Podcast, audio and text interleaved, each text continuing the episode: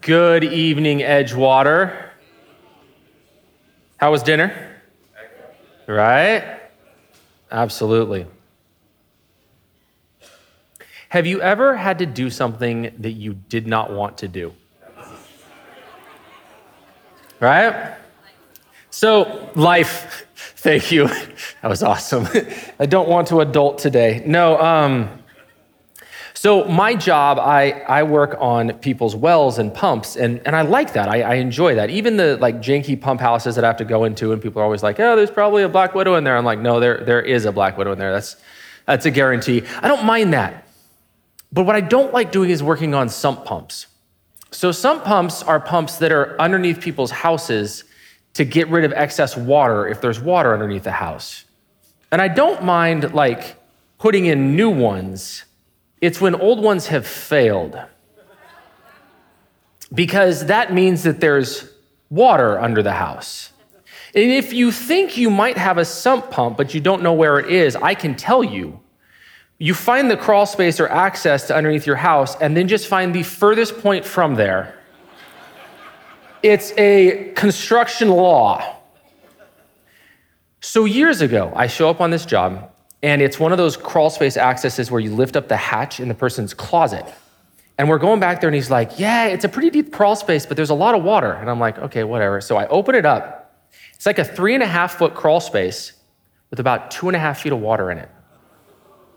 And he's like, Yeah, the sump pump's in the back corner. I know, I know, I know it's in the back corner. Thank you. And he's like, I don't know if you, and I'm like, No, I'm just going in, right? So I just jump in there, go up to like here, and I get over and I realize that the distance between the water and the, the beams is such that I can't quite, so I got to kind of, right? And then duck up to the next one. So I get like five or six of them in, okay? And I pop up in one and it's all kind of eerie in my flashlight and I see all these floating corn cobs that have been chewed by rats. Okay, when I first read chapter 19, I thought, I think I'd rather go back under that house than teach this chapter. It is one of the darkest, most disgusting chapters in the Bible. Because the Bible's brutally honest about sin, about mistakes, about humans, about sexuality. It's just really, really honest. But as I started reading through this and studying this chapter over the last couple weeks, I think it has so much to tell us. It's the story of Sodom and Gomorrah. And I think way too often, uh, teachers and people who are speaking on this have focused on the secondary story and have missed the primary story. Because to me, the primary story is Lot. It's not Sodom and Gomorrah, it's Lot.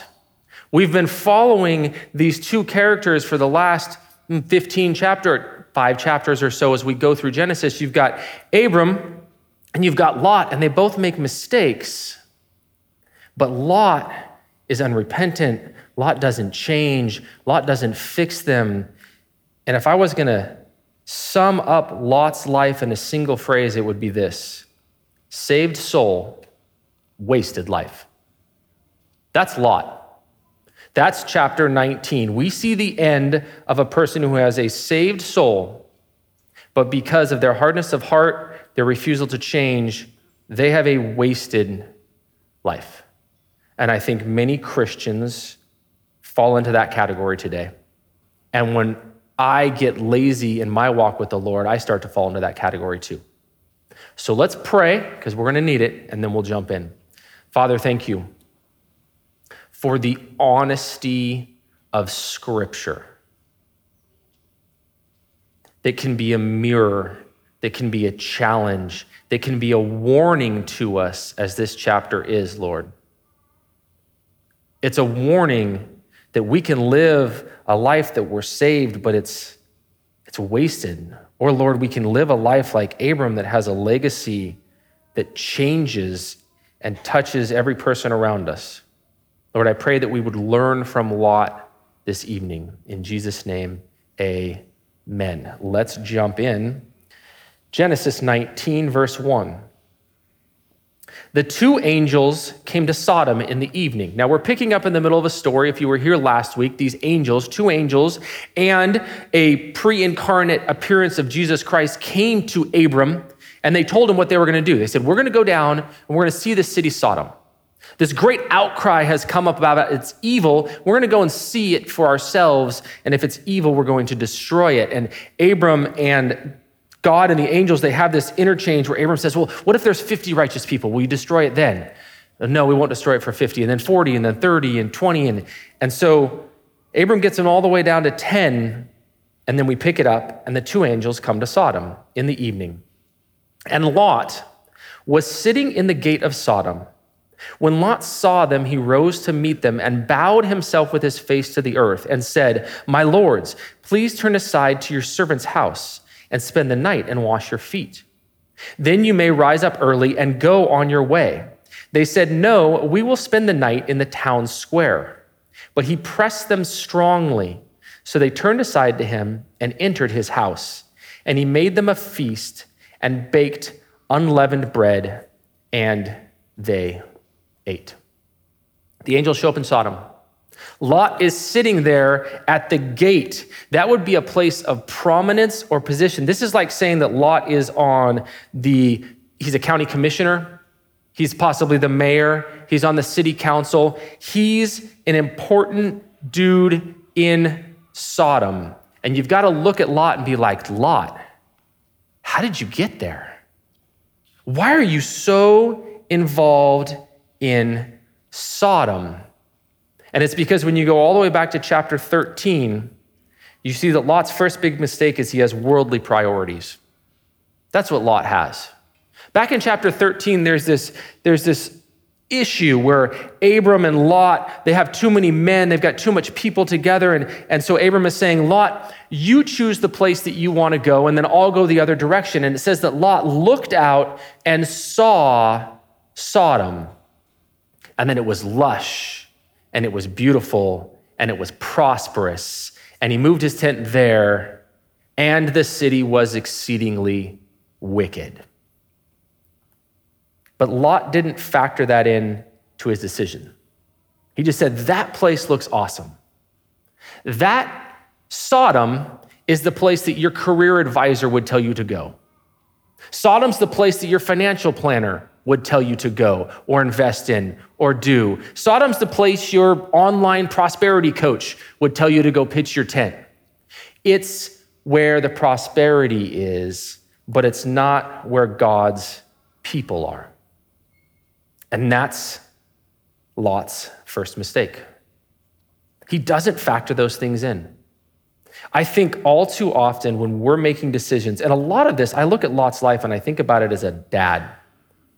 Because the end of this chapter, you see a very, very broken family because of Lot's decisions. And so I look at Lot as a dad and I think, am I making decisions for my family based on the greenest pastures or the godliest pathway? Because oftentimes the godliest pathway is not the greenest pastures. I was talking to someone the other day and he's like, I'm like, oh, he's like, we're moving. I'm like, well, where are you moving to? He's like, oh, I got a really good opportunity. And I'm like, great. For, he's like, for my family, I think I'm gonna make a lot more money. I'm like, where is it? He's like, Vegas. Okay. I'm not saying you're not called to Vegas. There was another really evil city in the Bible. It was called Nineveh. And there was a guy who was sent there, wasn't he? He was Jonah. I mean, people can be sent to Nineveh. You might be sent to Vegas, but there's a big difference between being sent and seeing it and just looking at the green pastures. Dear, are you, are we, husbands, wives, families, are we praying through these big decisions about where we dwell and where we work and who we spend time with and what we invest in? Are we praying through them to say, what's the godly path? Even if it doesn't make sense with the worldly choices. I mean, what if you go back to chapter 13 and Lot says, You know what? Abram, you're my godly uncle. You've saved me. You've walked with me. You know what? What if I downsize? How about I downsize? We don't have to separate. We can continue to dwell together. What changes in Lot's life? So we see in 13, Lot moves his tent close to Sodom. But then we see the next thing that happens in a wasted life, and that's this it's called the compromise slide. Because it says that Lot moved his tent in the area of Sodom, and then he pitched his tent towards Sodom, and then he pitched his tent next to Sodom. And then in the next chapter, we see Lot dwelling in Sodom. That's what compromise always does. Compromise begats compromise. Obedience begats obedience. And we think so often that it's going to be the other way. I'll make a compromise here, and then I'll be, I'm going to go over there. I know it's a compromise, but when I get there, I'm going to be super obedient. I'll be a light. I'll be a change. I'll be compromising again. Lot is the perfect example. It's the compromise slide. And then Lot ignores the warning signs.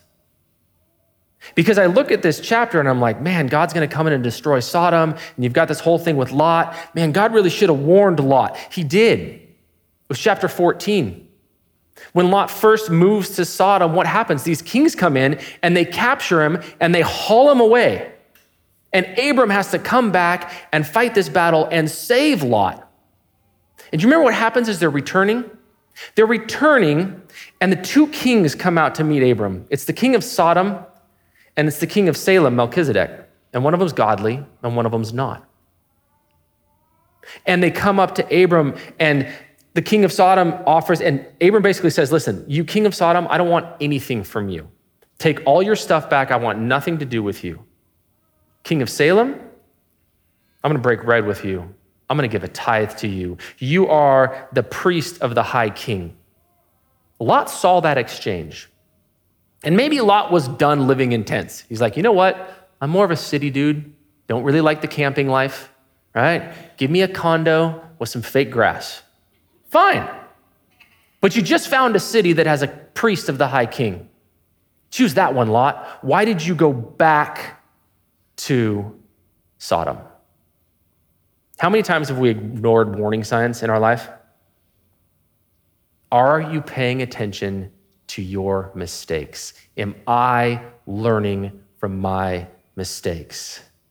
Got myself, not, this is not a personal story. It's an example. You know, you get into deep, deep gambling debt because you have an issue, you've got a family member, they come in, they bail you out. Okay, do you learn or are you back at the casino the next week? You got a DUI. Okay. You didn't get in a wreck. You didn't. did you learn? You back at the bar the next week. Did you change? Over and over again, what I see about the godly men of the Bible, the godly women of the Bible, it's not that they don't make mistakes, it's that they learn and they change. It's so hugely important.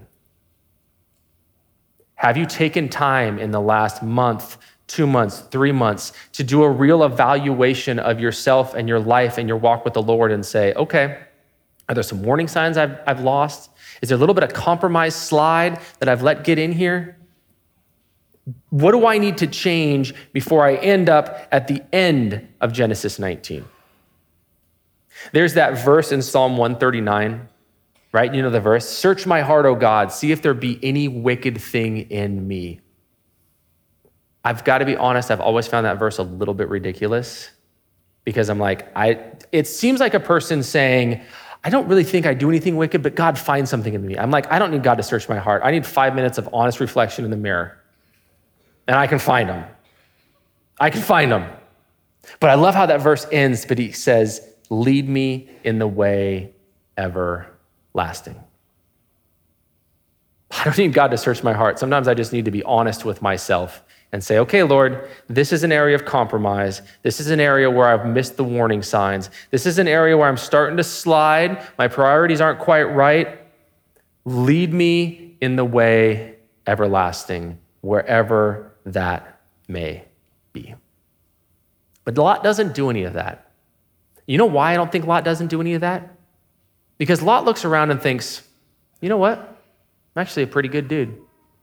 I'm a pretty good dude. I mean, these guys come into the city, no one else offers to take them into their house, do they?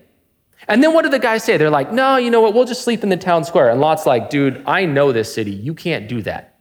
It'd be like if you had some out of town guests come in or people that you, you know, you run into someone on the street, you knew them from years ago, and you're like, what are you doing? They're like, oh, we just showed up in town. You're like, dude, come over to my house for dinner. We got an extra bedroom you can crash. Nah, we thought we'd pitch a tent in Riverside Park. No, you really don't want to do that. You really, really don't want to do that. That's what Lot's saying here.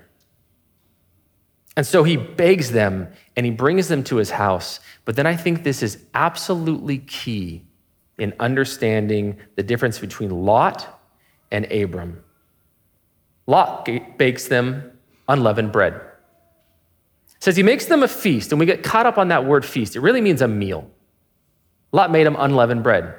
That's the bare minimum. Do you remember these same people met with Abram in the previous chapter? What did Abram make for them?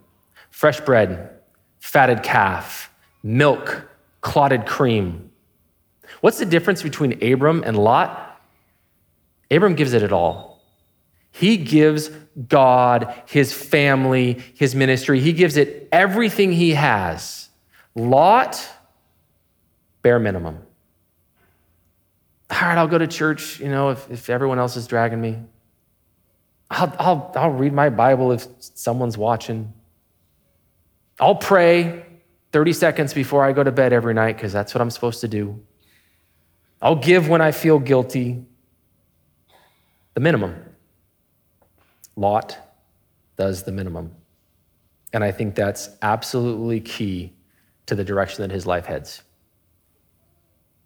What do we give God? What do I give God? Do I give him my best? Do I give him my mornings, my early time? Do I give him the times when I have the most energy, where I'm like, ah, I'll, I'll, I'll do a little bit of studying at the end of the day when I'm, and then I just, what do I give God? What do I give my family? What do I give Netflix? What do I give my scrolling addiction? Who gets my best? Is it my king or is it Sodom? I just do the bare minimum. So challenging. Okay, so we pick this up. But before they lay down, the men of the city, the men of Sodom, both young and old, all the men to the last man surrounded the house. And they called to Lot, Where are the men who came to you tonight? Bring them out to us so that we may know them. This is the word used in Genesis chapter 3 when it says, and Adam knew his wife. Okay? We're not checking their passports. That we may know them. And Lot went out to the men at the entrance, shut the door after him, and said, I beg you, my brothers, do not act so wickedly.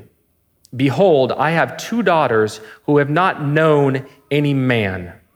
Let me bring them to you, and do to them as you please. Only do nothing to these men, for they have come under the shelter of my roof. But they said, Stand back. And they said, This fellow came to sojourn. He has become the judge. Now we will deal worse with you than with them. Then they pressed hard against the man Lot and drew near to break the door down. But the men, those would be the angels, reached out their hands and brought Lot into the house with them and shut the door. And they struck with blindness the men who were at the entrance of the house, both small and great, so that they wore themselves out, groping for the door. It's late at night. All the men in the city come. They pound on Lot's door. Send your guests out so that we can rape them. Brutal. And so, what does Lot do? Lot goes outside and he's like, No, no, no, no, no. Don't do this wicked thing. Rape my daughters instead. Did anybody else's gut just go, ugh, when they read that? I don't know of a more gut wrenching section of scripture as a dad. Lot, what are you doing? Because here's the thing Lot is running damage control. His poor decisions have got him and his family into a really bad situation. And so instead of choosing to do what is right, what would be right? You're not coming in here, you've got to go through me. That's right.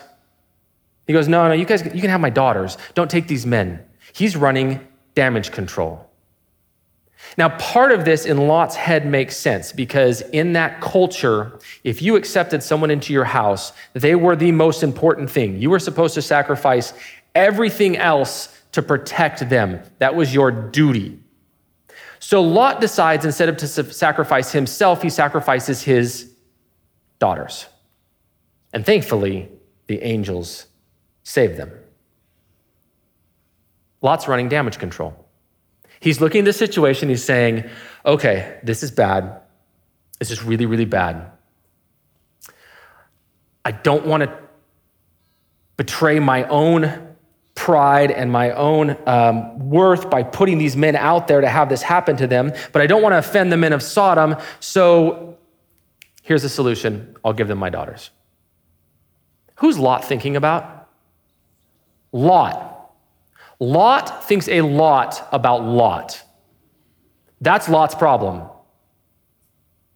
Listen, poor decisions, and sometimes poor decisions other people make, are going to put us in really, really hard situations sometimes.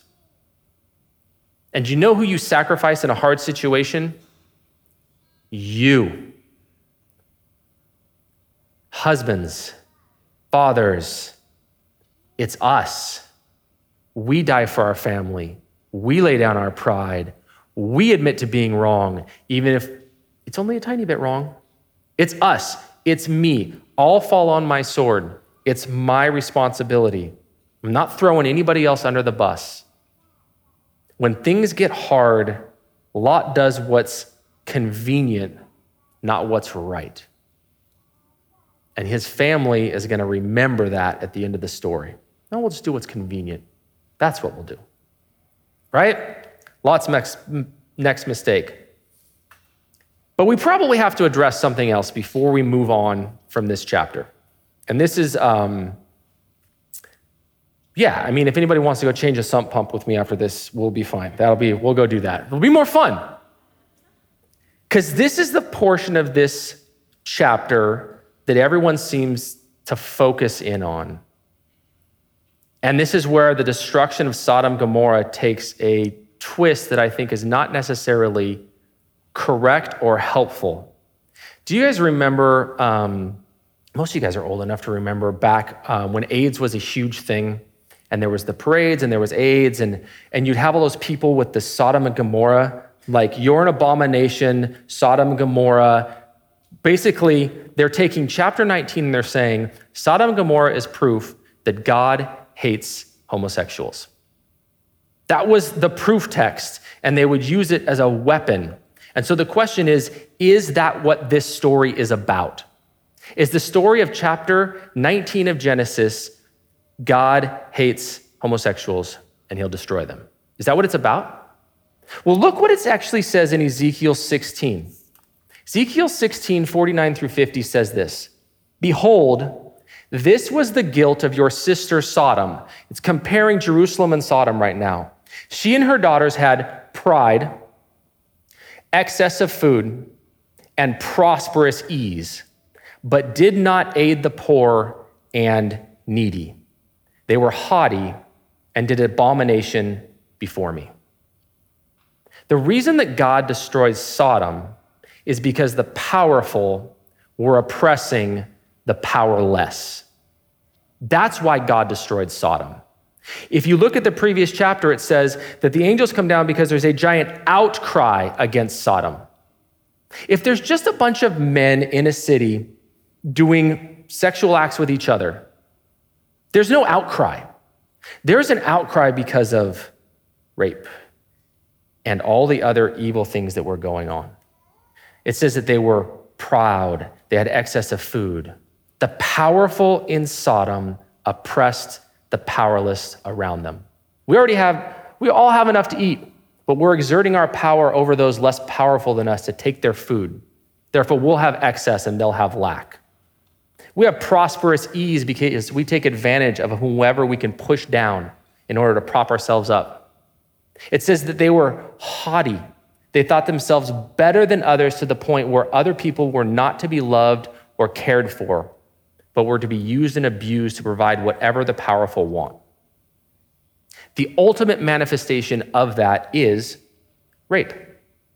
I will use you to exact whatever pleasure I want, no matter how much it hurts you. It's the powerful oppressing the powerless.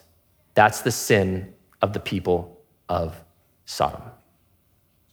So it leads to the next question then is, but is homosexuality a sin?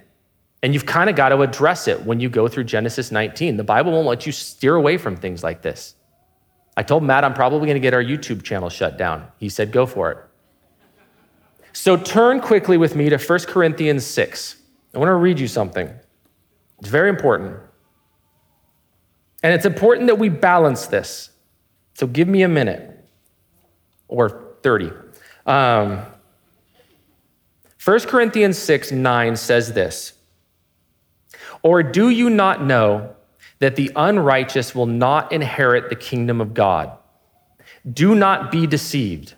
Neither the sexually immoral, nor idolaters, nor adulterers, nor men who practice homosexuality, nor thieves, nor the greedy, nor drunkards, nor revilers, nor swindlers will inherit the kingdom of God. Is homosexuality a sin? Yeah.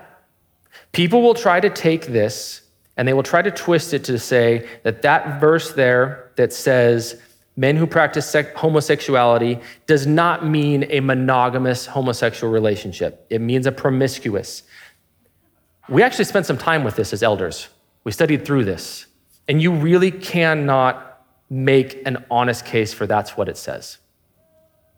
It's a sin all sex outside of the covenantal relationship of marriage between one man and one woman is sin. Do you know what else? All sin outside of the outright rejection of God can be forgiven, covered, and cleansed by the blood of Jesus Christ. Because look at the next verse. And such were some of you, but you were washed, you were sanctified, you were justified in the name of the Lord Jesus Christ and by the Spirit of our God. Is it a sin? Yeah. Is it the unforgivable sin? No. It's on a list. The other two times that this is mentioned in the New Testament, 1 Timothy and Romans, it's also in a list of other sins. Romans 1 adds gossip, slanderers, and disobedient to parents. All sin makes us unrighteous. So, if that's the case, then why does it seem like the church has made such a big deal out of homosexuality? I'll give you three reasons. The first is because of that word that we use in Ezekiel, abomination. They say that makes it an extra thing in God's eyes. It's an abomination. But that word, if you actually read that chapter, is used about 10 or 12 times. It's used to reference idolatry, it's used to reference all sorts of sin. Abomination simply means to defile. All sin defiles. So when we see that word, God's not separating this sin out and saying, this one especially offends me. Said, it's sin. All sin offends me. The second reason I think this has become a battleground is because it's one of the few sins that the people who are actively participating argue is not a sin. There's not a lot of people who are murderers who are like, let's throw a parade for all the murderers, right? There's not a lot of gossips who are actually, gossips are pretty into themselves. Um, not a lot of thieves who are like, let's have a thieves parade, right? So this is one where the battle lines have kind of been drawn. They're saying, no, this is not a sin. And you simply have to come back and say, listen, it is, but it's also, I'm a sinner too. I don't obey my parents. I gossip. Listen, it's not unforgivable, but it is wrong. And the final reason I think the church has made such a big deal out of it is because the Bible actually does make a bigger deal out of some sins than others. It's not that sins aren't equally damning. All sin makes us unrighteous. It's that some sins are much more damaging, right? Because in the same chapter in Corinthians, look at what it says here at the end. It says, Flee from sexual immorality. Every other sin a person commits is outside the body, but the sexually immoral person sins against his own body. Lying is a sin, and it needs to be covered by the blood of Jesus Christ. Homosexuality is a sin, and it needs to be covered by the blood of Jesus Christ. And by that, I mean acts, not temptation. We've demonized this thing to the point where people who have same sex attraction feel like they can't be in the church. You can walk that thing out. These are acts, is what the Bible is talking about. Right? Lies, adultery is a sin that needs to be covered by the blood of Jesus Christ. But between lies and adultery, only one of those is going to set off a nuclear bomb in your family. That's why God warns about it so much more harshly. And I think the thing is that when it comes to that idea of these alternative lifestyles and where our culture is going, the Bible sets up huge warning signs because it's hugely dangerous. Because the further you get away from design, the more chance you have for disaster. Right? So let's say I went on to like a classiccartrader.com and I bought a mint condition Ford Pinto. I saw one for $17,000 mint condition. I actually also saw one that was completely like decked out. They'd put an engine in it, they'd gone crazy with it, and it was 80 grand. If you have 80 grand to buy a Ford Pinto, the elders would like to talk to you after church. Um, we'd need a bigger kids' wing, okay? So if I buy this mint condition Ford Pinto and I drive it around Grants Pass, it's probably gonna be okay. If I decide I'm gonna take it on a rally car race, I'm a little further away from the Ford Pinto's design, right? I'm much closer to disaster. What if I decide I'm gonna recreate a scene from Dukes of Hazzard and I'm gonna launch this thing? It's gonna explode. Because the further you get away from design, the larger the chance of disaster. That's why the Bible warns so strongly about sexual sins. And I believe that if the Bible was written today, it would also warn very, very strongly about drugs. In that same vein of defiling the body and setting off a nuclear bomb in lives, in families, in relationships. Okay? So um, I'm going to go jump under a house now. We can move on. Now, let's get back to Lot. Back to Genesis 19.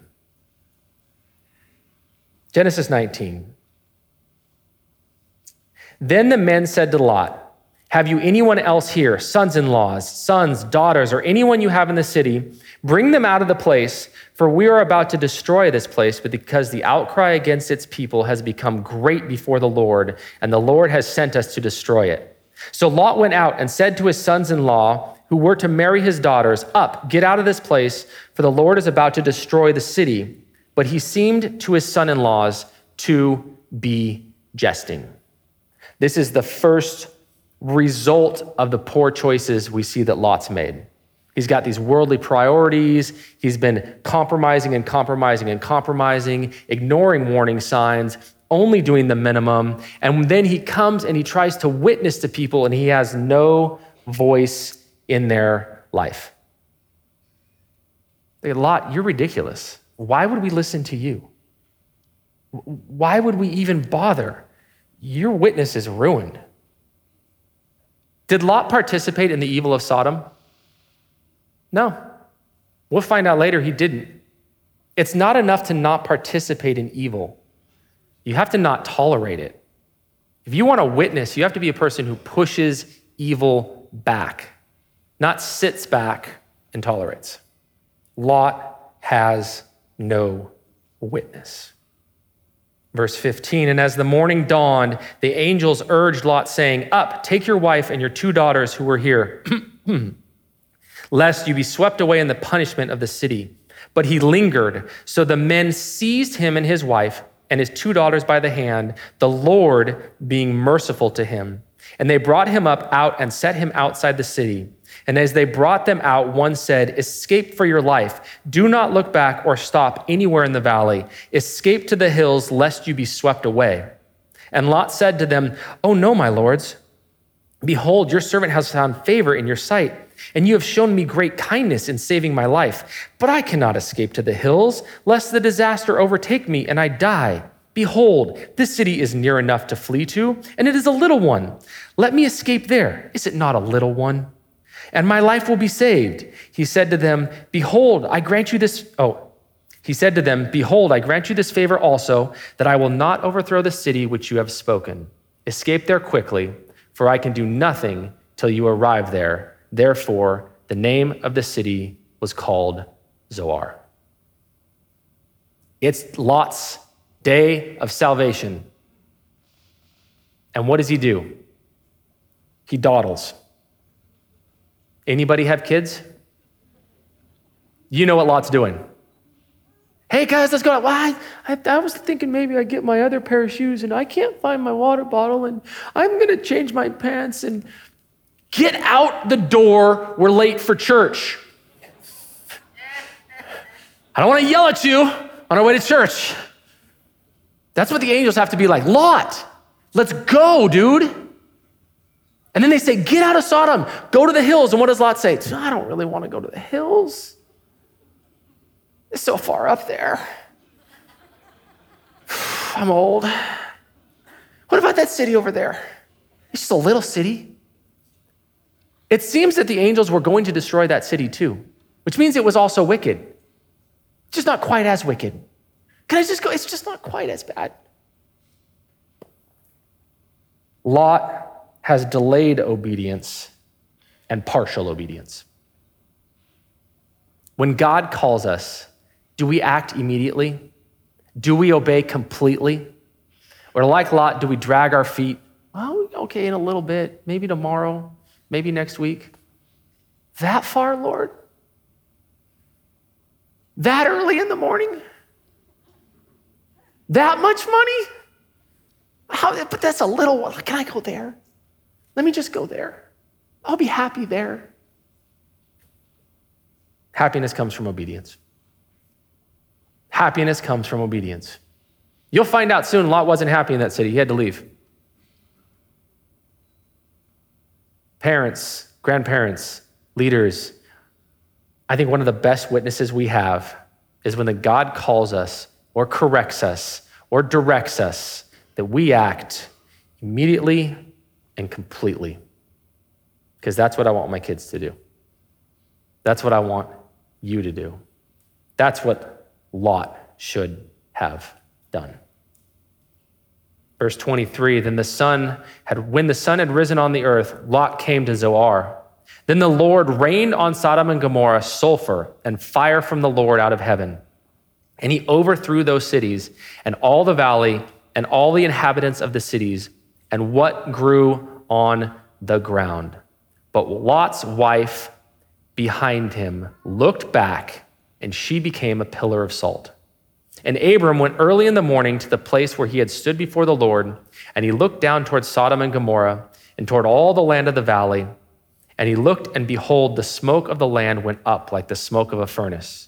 So it was that when God destroyed the cities of the valley, God remembered Abraham and sent Lot out of the midst of the overthrow where he had overthrew the cities in which Lot had lived.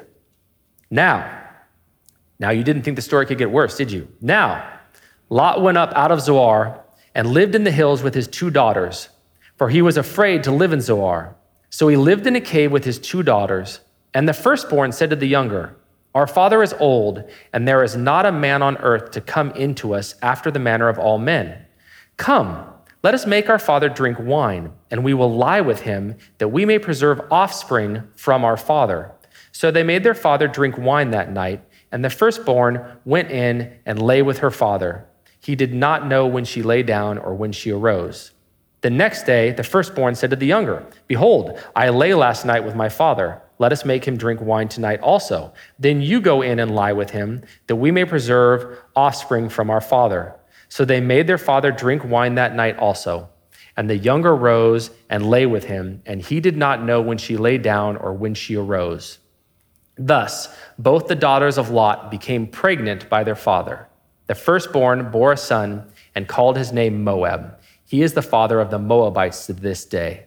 The younger also bore a son and called his name Ben Ami. He is the father of the Ammonites to this day. Lot's story ends in a cave with an incredibly broken family.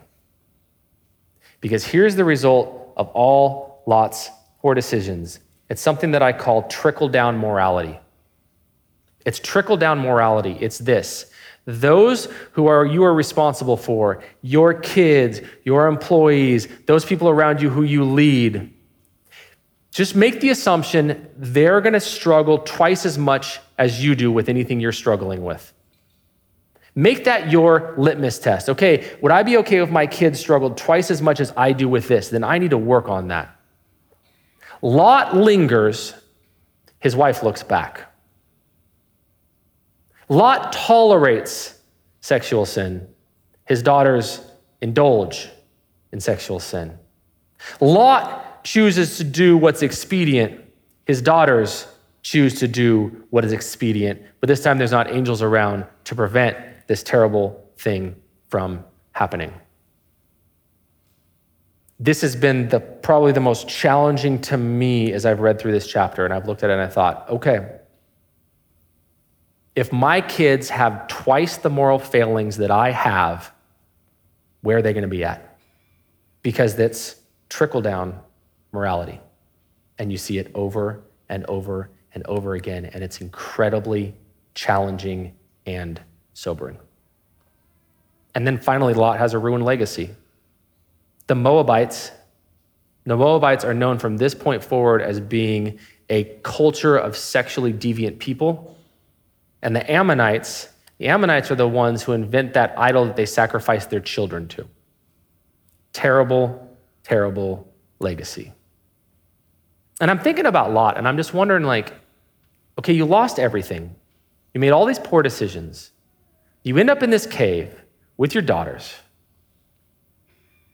Why don't you go to Abraham? Why don't you go back to your uncle? Lot's final mistake is this he's too proud to get help. He's too proud to admit his mistakes and go ask for help. And what? How many families have been destroyed by men's pride and the refusal that men especially have to ask for help when they've screwed up? Because it's hard to do. These are my moral failings. This has put us in a really bad place. But I'm not going to hide in this cave and watch my family go down the toilet. I'm going to get help. If that's you out here tonight, get help. There's no unforgivable sin. There's no unredeemable thing. God wants to redeem this. God wants to change this. God wants to fix this in your family, even if it's your mistakes, and He can. We have to ask for help. And Lot was too proud to do that. And it sets them in this terrible direction.